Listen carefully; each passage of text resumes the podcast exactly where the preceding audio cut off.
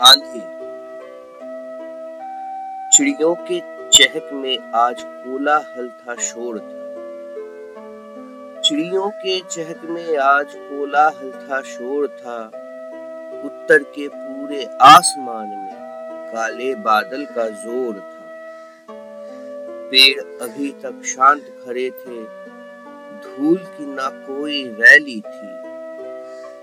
पेड़ अभी तक शांत खड़े थे। ना धूल की कोई रैली थी, सूरज अब तक ढला नहीं था, ना तो अंधियारी फैली थी। हवा थमी, फिर सूरज चमका, गर्मी थोड़ी और बढ़ी। हवा थमी, फिर सूरज चमका, गर्मी थोड़ी और बढ़ी। काले बादलों की एक टोली आसमान में और चढ़ी। एक तरफ़ थे काले बादल। एक तरफ़ उजियारा था। एक तरफ़ थे काले बादल, एक तरफ़ उजियारा था। तभी कहीं पर चमकी बिजली। बारिश का इशारा था।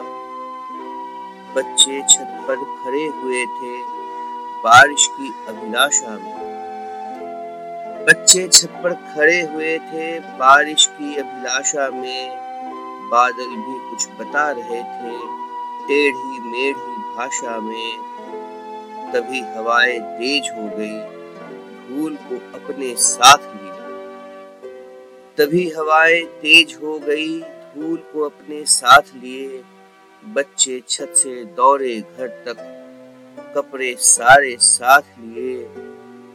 बस कुछ क्षण के लिए यहाँ पर मौसम बड़ा सुहाना था। बस कुछ क्षण के लिए यहाँ पर मौसम बड़ा सुहाना था। किसे पता था अभी यहाँ पर चक्रवात को आना था। काले काले बादलों ने फिर आसमान को घेर लिया।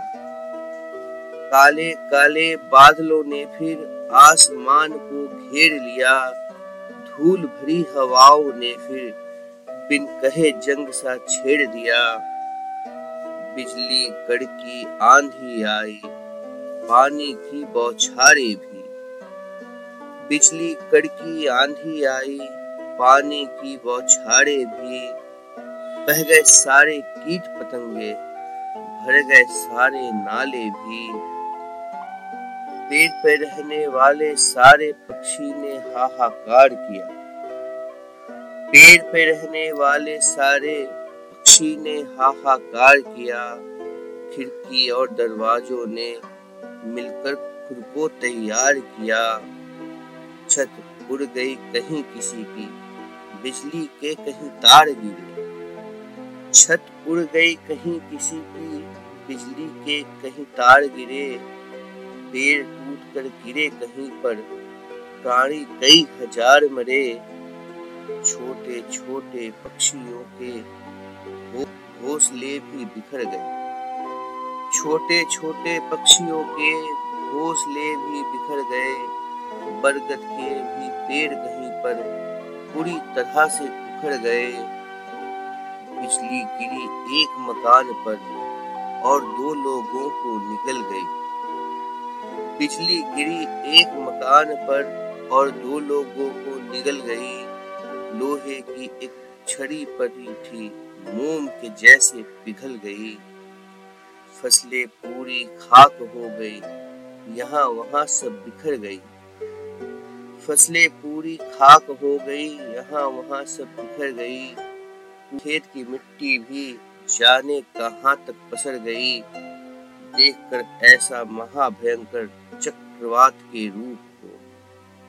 देखकर ऐसे महाभयंकर चक्रवात के रूप को खड़े हुए सब हाथ को जोड़े, प्रकृति के स्वरूप को। बहुत ज्ञान है पास हमारे, अपने दम हज़ार है। बहुत ज्ञान है पास हमारे, अपने दम हज़ार है। पर प्रकृति के क्रोध के आगे मनुष्य बड़ा लाचार है। पर प्रकृति के क्रोध के आगे मनुष्य बड़ा लाचार है।